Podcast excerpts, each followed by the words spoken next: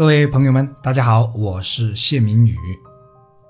为什么有些人在一个地方待了很久，依然无所建树，可有些人后来者居上，反而超越了自己呢？为什么有些人在团队中长久默默无闻，可有些人却很快的崭露头角，出类拔萃呢？为什么有些人能力很强却不得人心，可有些人能力一般却深得人心呢？今天我把近几年来所感所悟、所期待的美好东西，这些无论走到哪里都有用的东西，毫无保留的分享给大家。需要提前说明一下，这是我在二零幺六年底的一份讲稿，而我所管理的团队是电商团队，主要经营天猫网店。因为我们团队是小团队，有些理念可能不一定适用于上了一定规模的大团队，再加上我所期望的团队和一般的团队有些不同，所以可能多少会让人觉得有些另类。但没关系，我很清楚，这就是我想要的企业文化，也是团队人员所期望的团队样子。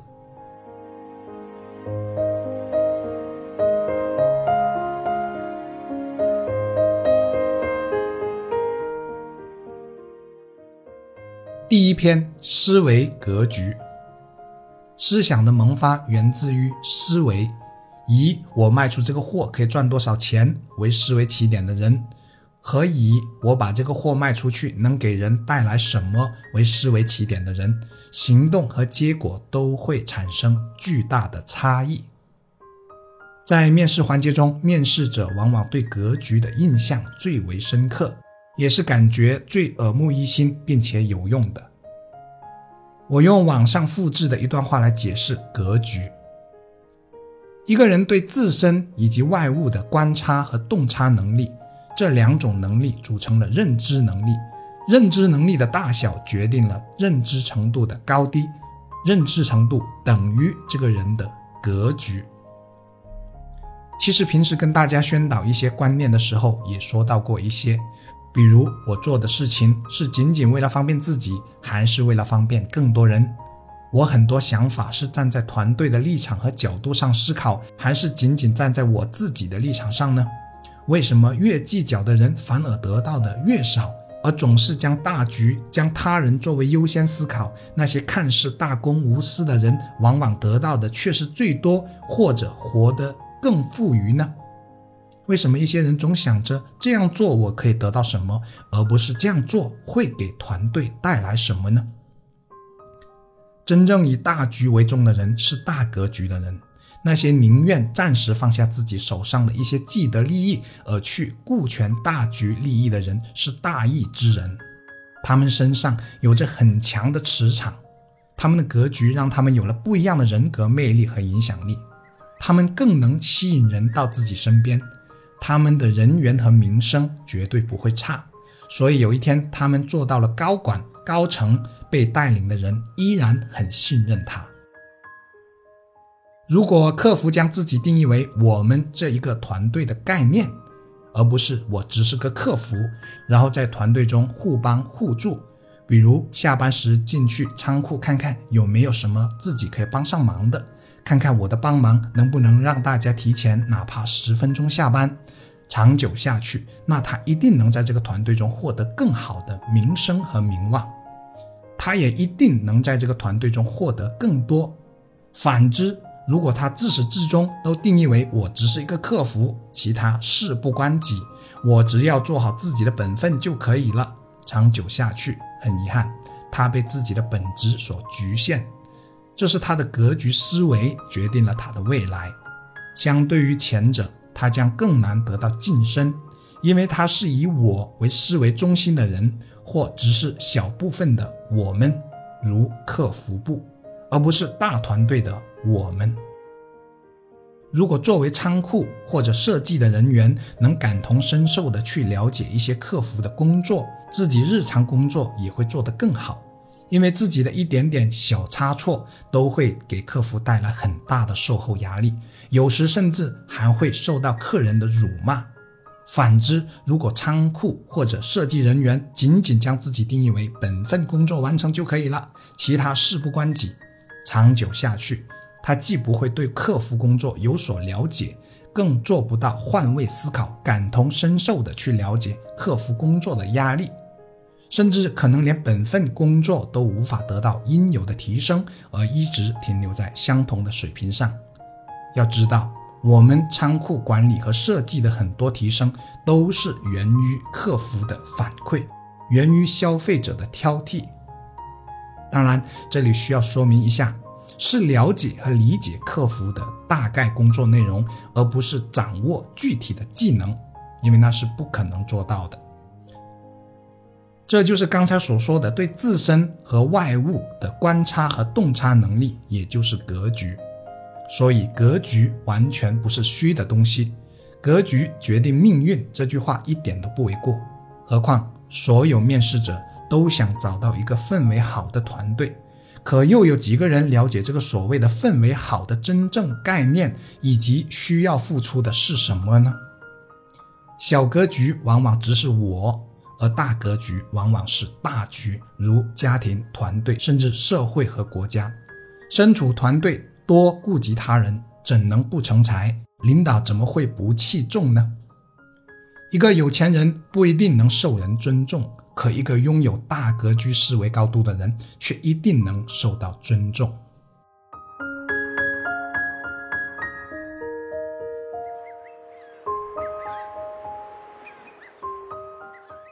第二篇，用心真诚，这是我们的重要理念。其实我们已经将真诚运用于产品的拍摄和美工当中，主要体现在向买家、向消费者展现最真实的产品，这也是格局的改变。如果社会上能少一些仅仅以我卖这个东西能赚多少钱为思维格局的人，也许就会少很多自己做出来的食品连自己都不敢吃，或者自家生产出来的东西连自己都不敢用的问题了。这些道德的沦丧根源还不是关于格局吗？再者，昧着良心做生意，这已经违背了真诚的理念，因为真诚的反面正是虚伪和欺骗。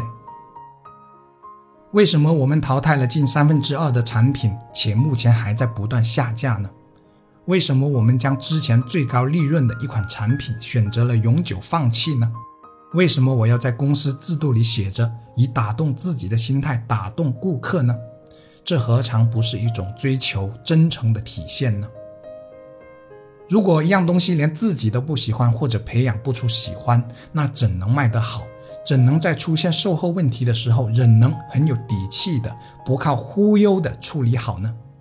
从这一点上，也看到了客服所需要提升的地方。用以前我说过的一句话就是。你要和产品谈恋爱，你要和他培养感情，然后喜欢上他，爱上他。我们可以为他人带来什么？我们凭什么做到动态评分由绿转红并一路攀升？我们凭什么以历史最少产品数量取得了历史最高销量呢？刚开始我真的以为只是偶然，可越到后来，我越发现这其中也许没有偶然。我一直都在寻找着这个问题的答案，直到日积月累，看到了一条又一条的评价，看到了大家的付出，得到了众多顾客的掌声，我才找到了这个因量变而产生质变的根源：用心、真诚和负责。我相信，即便有一天我们辉煌不在，这个理念也不会过时，值得一生运用。我想，没有人不喜欢一个用心、真诚和负责的人。可既然大家都喜欢这样的人，那为何我们不从自己开始做这样的一个受人尊重、受人喜欢的人呢？什么生意最好做？我想是经营人人都需要、可社会上缺乏的东西。不知大家是否有想过这样的一个问题：这个社会当下所缺的是什么呢？人们最需要的又是什么呢？当看到很多令我感动的评价时，我想我们已经拥有了别的公司所没有的东西，这个社会较缺乏的东西。生在这个人与人之间比较冷漠的社会，生在这个充满着虚伪和欺骗的社会，我们却让无数的买家感受到了带着温度的用心，以及像朋友间无所不谈的真诚。这与社会上的一些冷漠和虚假，不正是产生了鲜明的对比吗？古语有云：“得民心者得天下。”民心即是人心，我们所做的。我们所坚持的方向，不就是人心的方向吗？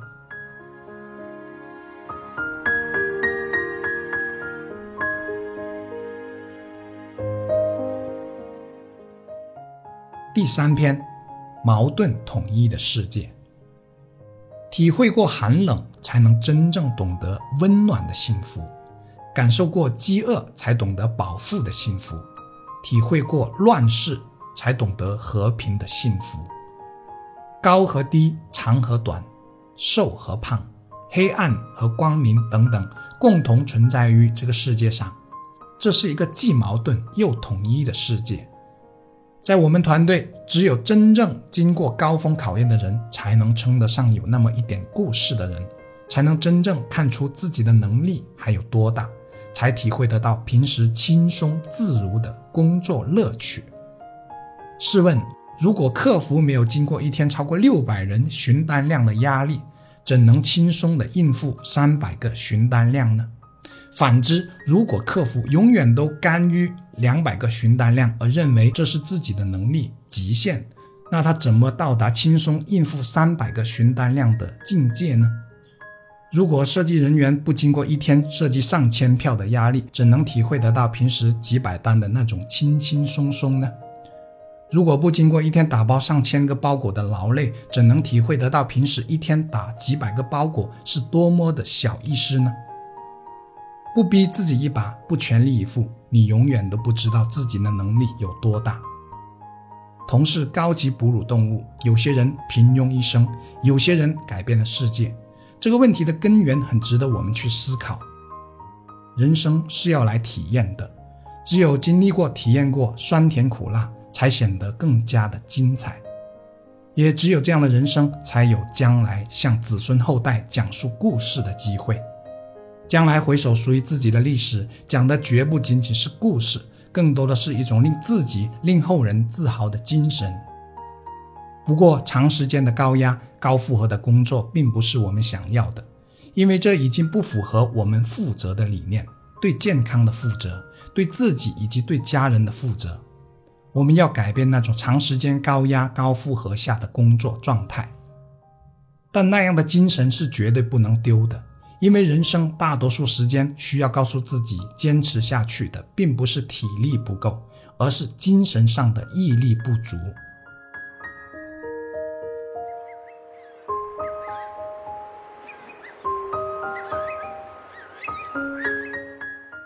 第四篇：时势造英雄。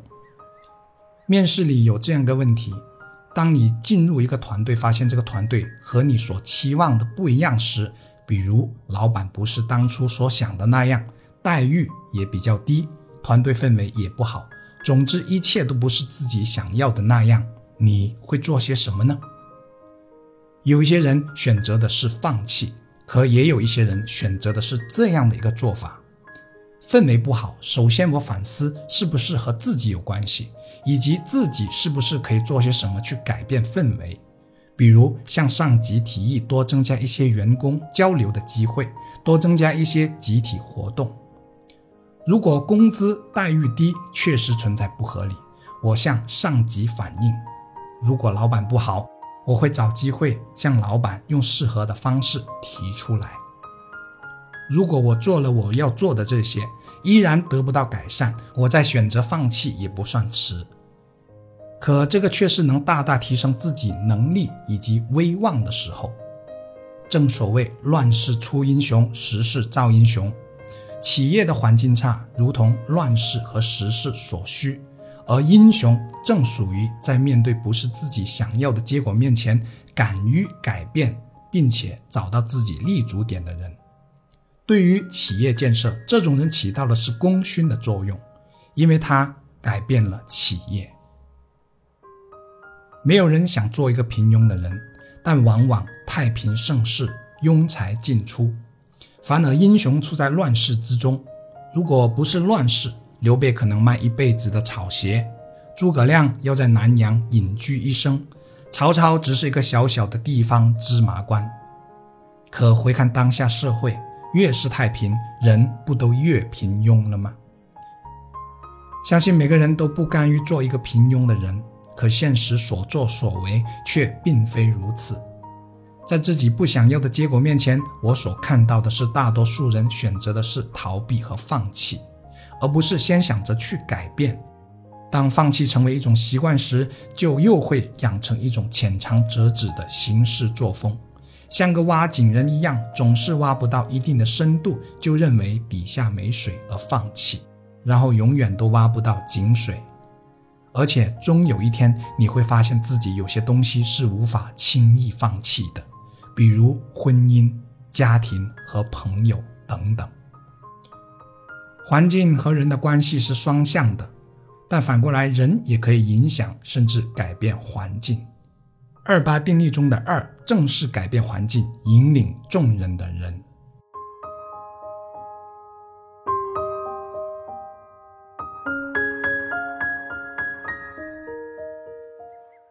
第五篇，思维惯性。格局存于思维当中。可为什么很多人明白很多道理，可依然无法付诸于实践中获得成果呢？这是因为没有让正思维成为一种习惯，或者说没有一个让这种思维形成惯性的环境而导致的。一个道理，如果不是经常提醒着自己去付诸行动，时时反省和总结，是很难因它而获得成果的，因为它不是你的一个习惯，没有融进你的身体里。没有成为你自己的道。成功学上说，成功是一种习惯。我想补充的一点是，成功和失败都可以归为思维的习惯导致的。如果要让自己变得不一样，我们要身处一个能让自己形成新思维习惯的环境中。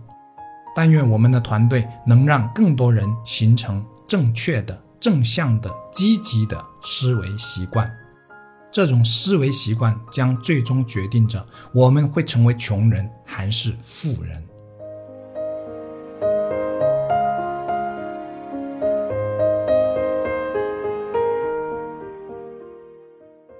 给全体的寄语：我希望有缘从团队走过的人，他们无论走到哪里，都能对人互帮互助，都充满着温度，做事用心负责。活得真诚坦诚，他们没有勾心斗角的城府，他们表里如一，他们与人为善，他们经常会把别人的事情当成自己的事一样关切，他们人缘好，他们有影响力，有团队凝聚力，因他们的存在，团队得以变得不一样。